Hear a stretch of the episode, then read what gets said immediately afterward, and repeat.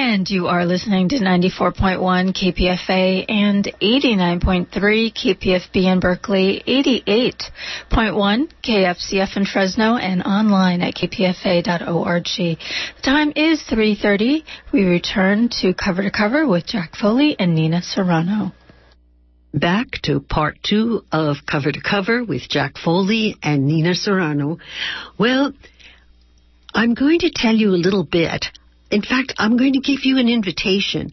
I'm going to invite you, all of you, to a family friendly event, which is going to be the celebration of my political romance novel, Nicaragua Way. Wonderful book.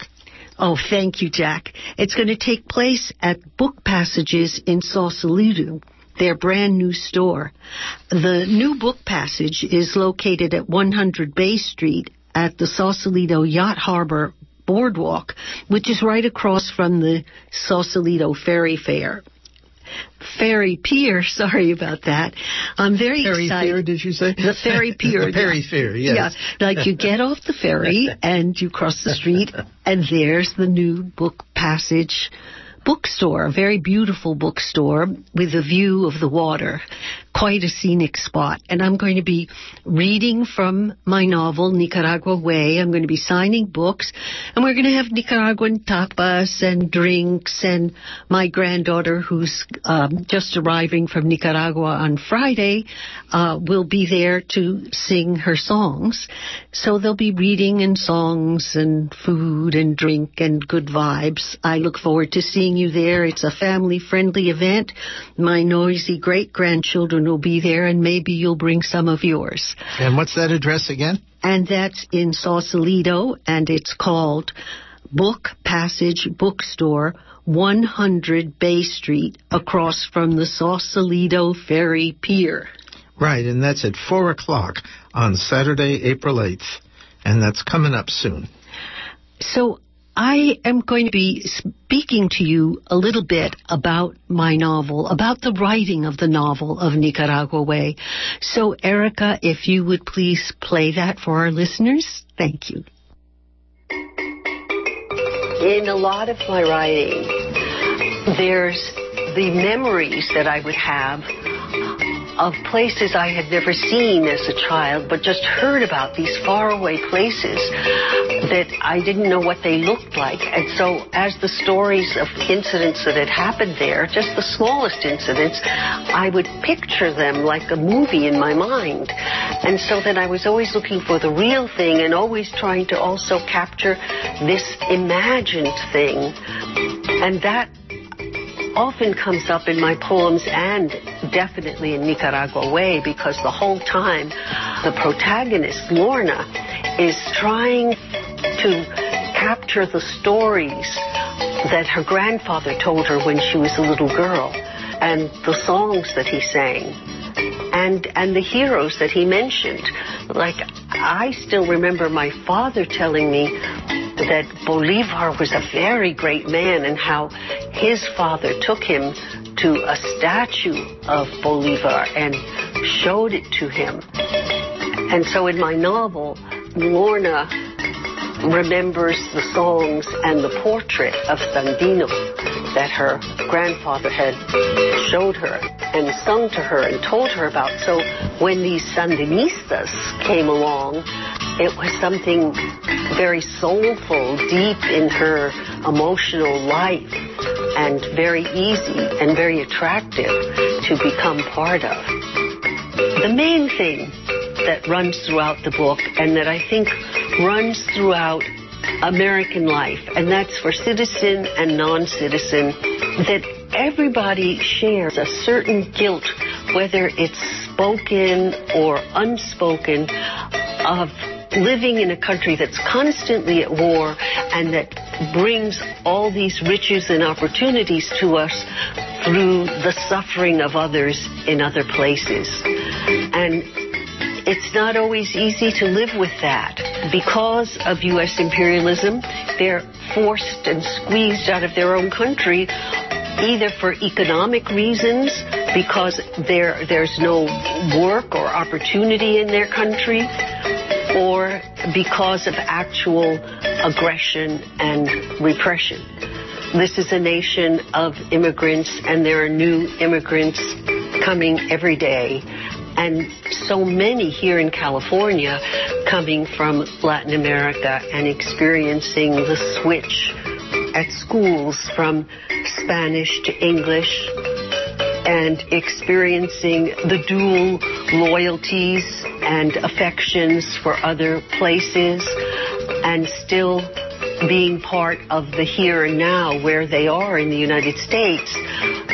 So imperialism and the anti-imperialist movement and an anti-imperialist viewpoint is something that many people in the Latino community are almost born into because of these dualities and maybe because of this international understanding of the world. So that it's almost there from birth, and it's certainly there in many minds of people who are recent immigrants that the Latino community really understands what that is because it's so part of everyone's present and past in terms of their families and family stories of whatever sufferings they had. Well, one of the things I tried to do in the book was address the current situation we find ourselves in, which is that we're in a, what's called a globalized society, and that we're totally aware of how interconnected everything in life is, and everything in politics is, and certainly in international affairs. And so, by concentrating on the solidarity movement, a social change agent, and giving details of what the Friends of Nicaraguan Culture did as a U.S. solidarity group with Latin America, I tried to lay out some of the many ways and paths to organizing and to persisting. And in this case, there was the time of triumphing. But freedom is a constant struggle. Change is a constant struggle. So just because you win, you haven't won. There are things that happen at the beginning of the book. The beginning of the book, there's reference to Spain. Lorna has just returned from Spain, where she's worked in the solidarity movement, uh, but solidarity with Chile, where there had just been a coup, and she was doing human rights work with the refugees there in Spain. It's through Lorna's involvement in the social change movement that things happen in her life. That throughout everything that's happening in her life, she writes poems.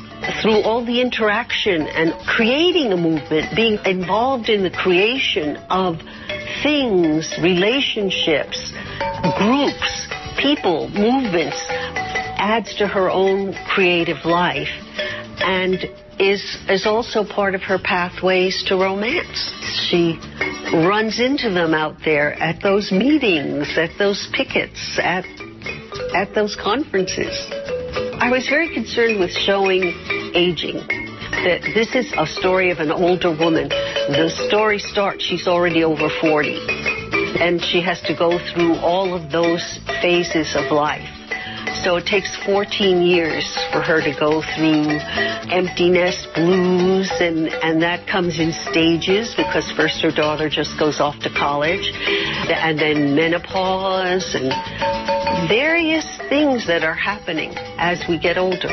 Well, for every parent, there's the emptiness, blues that happens in life. There, there comes the time that after nurturing and hovering and worrying and dedicating and turning into a doormat for this other life, it comes to an end.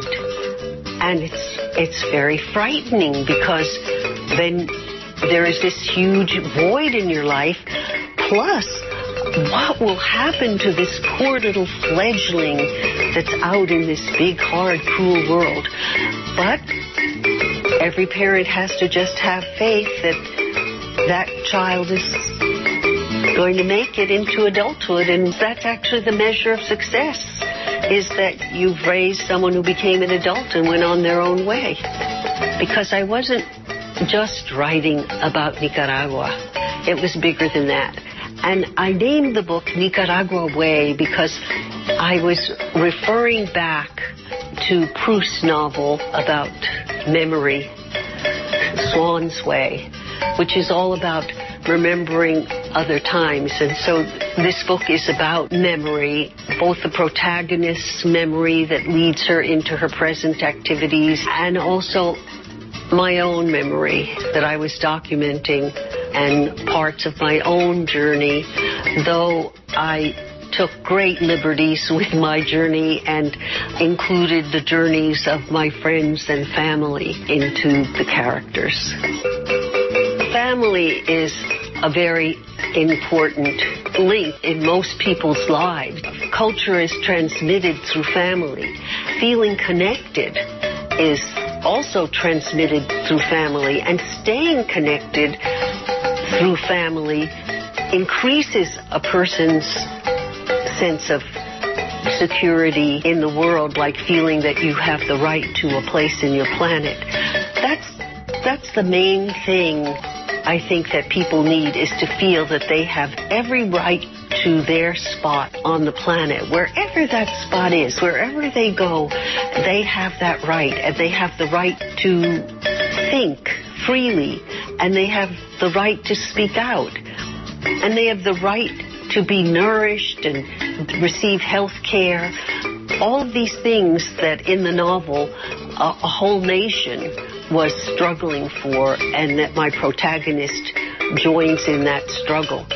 I felt like that was a moment in history worth chronicling that people of two countries came together and people of the world were attracted to the Nicaraguan Revolution and participated in it because we did think another world was possible and we saw people creating that possibility right before our eyes under very, very difficult, difficult circumstances, threatened by U.S. Army and Navy constantly.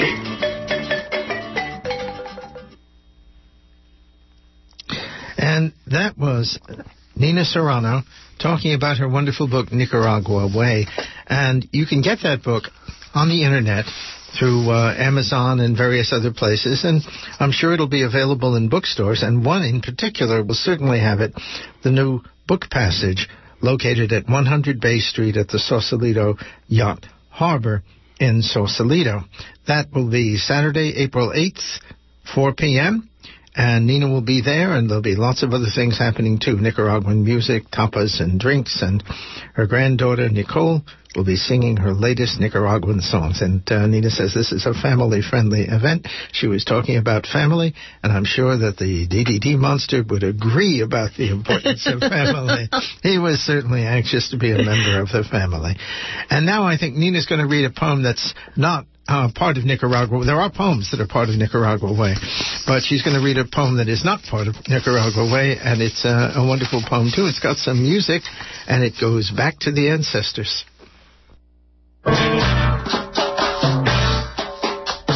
Ancestors stir the pot. The ancestors like the kitchen. They are called by the sound of chopping, the clatter of pots and pans, and the promise of slow cooking. Polo prompts, Aren't you going to throw in a bay leaf? I don't like how it smells up the house, says Joe. But if more people might be coming, add another potato. Anna quietly says, It's nice to float a sprig of dill on top. Silent Rosa hints to add cumin, though when she was alive, she didn't speak English. Her daughter, Rosita, agrees, admitting that she hated to cook. A little more garlic makes it better, Ida says encouragingly. Before I pop the lid on to let it simmer, they all laugh to remember that cut raw onions made them cry.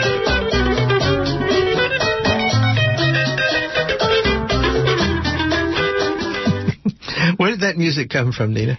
My grandson. All right. He's is he going to be there also on Saturday? No, he's at a Grammy meeting uh, in Berkeley. He's one of the activists in the local chapter. Oh. They're fighting to keep their their uh, copyrights because uh, right now radio stations can use musicians' work without paying them. So they want to get they, they want right. to get their royalties. Yes, yeah, yeah understandable. Um, we're going to, at this point in the show, we're going to talk a little bit about the death of two poets, one Vince Storti and the other Joanne Kyger. And Vince Storti was a very active local figure, well known locally, and he's been he did a magazine. He's done various magazines actually, and and has been active over the years. And uh, recently, he's been particularly active in Alameda and his death was a shock to all of his friends and um, uh, to me as well. And and uh, it's a sad thing when a poet dies. And and Vince probably would have done more, and I'm sure would have done more. Um, and he had a novel that was about finished and various things like that. So that his life seems to have ended before it should have. It didn't come to a completion exactly, and we hope that we'll hear more from him even after his death. Um, I'm just going to read one poem of his from Free Places, Salvage Spaces. There are many other poems, and that's an interesting book, incidentally. I don't know if it's still available, but, uh, you know, you can find things which are no longer in print on the internet in various ways, and, uh, you know, find used books, this sort of thing. And I thought this might be particularly appropriate. The poem is called Heart and it has a lot of resonance, I think. Heart, said a friend. Write with your heart. And I like to read Elizabeth Bishop, he would finish. I looked for Elizabeth, Elizabeth Bishop and found her. She was in a torn and wrinkled book of poems.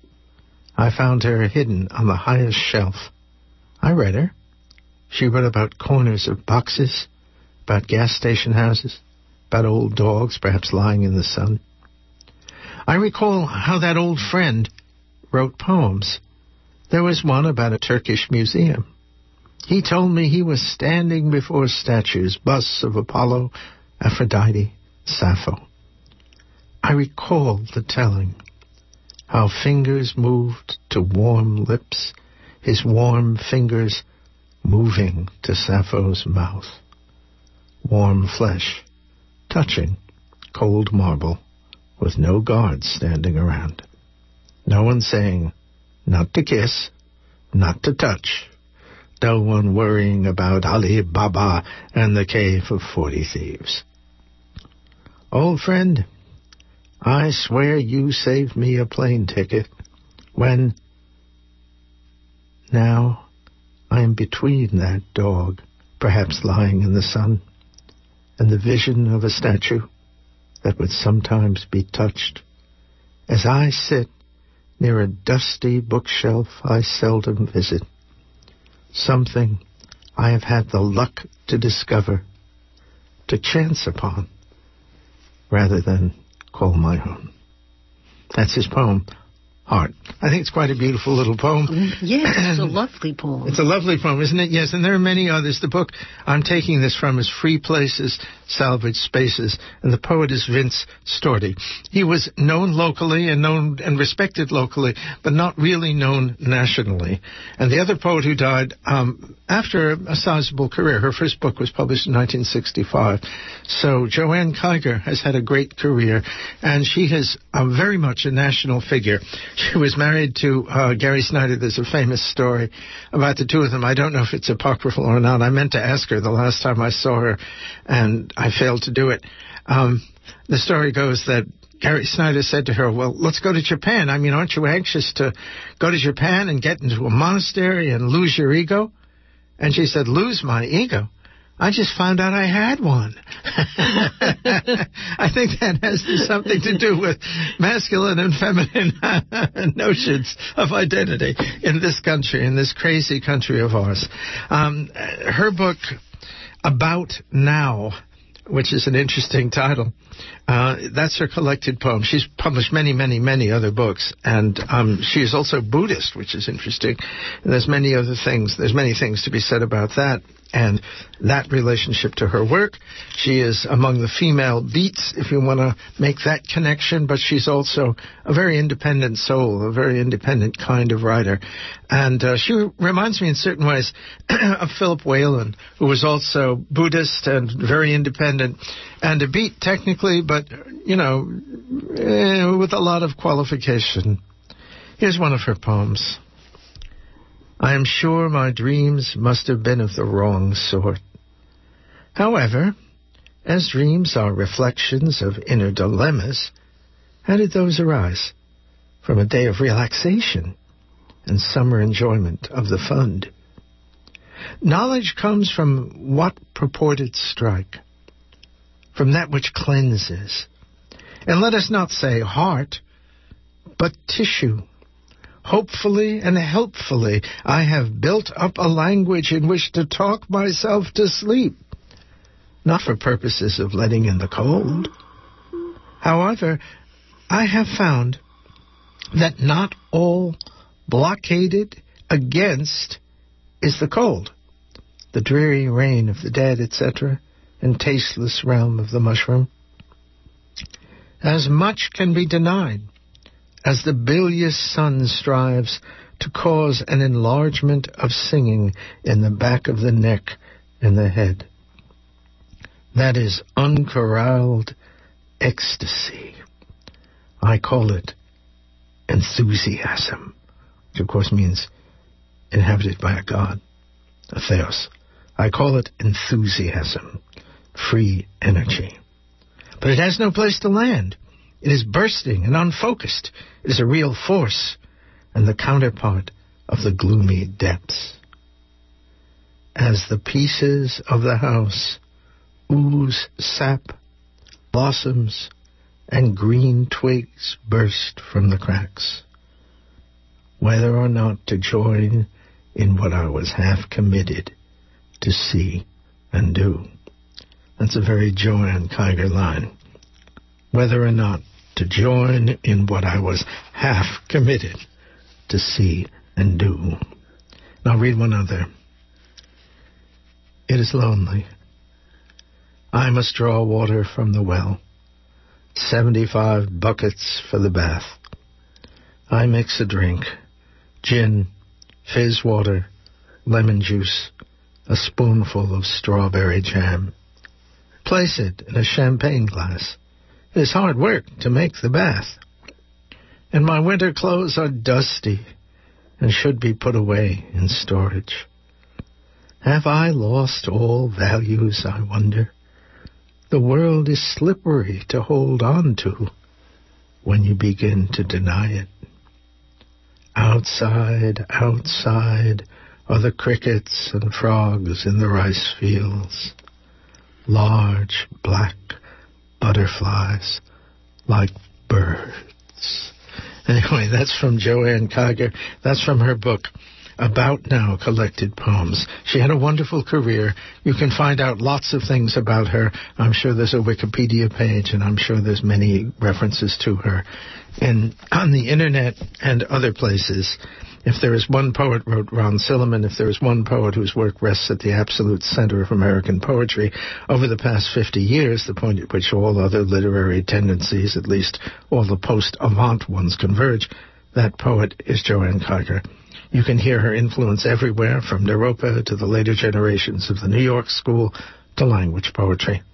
Get a fix on Joanne Kyger, and a half century of American poetry suddenly comes clearly into focus. So, R.I.P. Vince Storti and Joanne Kyger. May they rest in peace. May they rest in peace, and may we continue to read them in the future. We're going to do a few poems, Nina and me. Um, because we're still living poets. We are, we're fairly lively, I hope. I'm, I'm, going to read two brief ones, actually, then Nina will read one. Um, these both have to do with Sangye. The first is called For Sangye. You're sleeping now. deep into the morning. How brave you were to speak so frankly and so sweetly to the one you loved best in the world. I love when your eyes open and I see the sun. You let me see your secret places, and they all shine and make sweet, sweet music. And this is with a quotation from the aforementioned Philip Whalen. Whalen wrote, This poetry is a picture or graph of the mind moving. That phrase struck me particularly. Graph of the mind moving. Sangye sleeps, the graph of a mind moving. Sangye sleeps, the path of the wind moving. Sangye sleeps, the path of the wind loving. She curls in the blanket, like the wind inhabiting a tree, like the mind inhabiting a subject, like a child in a blanket. Sangye is beautiful in the morning, like a leaf appearing on a branch in the bright light, the path of a mind loving. Beautiful poem, Jack. Beautiful. I wrote this poem for you, Jack. My lord. Are you ready? I am. I'm, I'm, I'm, should I duck? we'll see. Forbidden Love. While horrid conditions are driving dolphins to extinction, human romantic love manages to thrive. Among the chronically ill, the aged, the passionate, robust beings, infidelious husbands, wives, and all who know how to smile. You cannot stop Eros. It erupts whether appropriate or not, unbidden like spring like in me in a plant nursery, crossing the species line, being enamored by alluring colored flowers, heady as Kansas in August, filled with the irresistible urge of the butterfly to relish them. Spring, hurry. Winter lingers and hinders us from busting out all over in the joys of love, carnate and floral. Wonderful. Thank you. I know exactly what that one's talking about, too. I thank you. Richard Rodgers thanks you, and Oscar Hammerstein thanks you as well. thank you, Nina. Oh, you're welcome. This last poem I uh, wrote for. Uh, a, a, uh, a, resistance exhibition at the Mission Cultural Center. They were accepting a poem as well as art. And I never did hear if they accepted my poem, but I will go see the exhibit and find out. And the poem is called Love Thy Neighbor. Love thy neighbor the ones with red and blue tattoos on their necks and faces, or shaved heads, or covered by yarmulkes, turbans, hijabs, or backwards baseball caps for a team you don't like. Love thy neighbor, the wavy-haired, springy-curled, puffy-headed, shaven, bald, and straight-haired, dangling long down or straight up short. The ones who move in one gender and then change. Help thy neighbor whose garbage can stays out too long with long neglected weeds, lowered window shades decaying, and entry stairs sloping down. The single ones with noisy kids that laugh, wail, and whine. The ones with walkers, wheelchairs, and canes. Give a smile, lend a hand to pull us all up, all up to a rainbow colored heaven on earth, to a rainbow colored heaven on earth. And thank you all for listening. This is Jack. And Nina Serrano. We'll see you in four weeks.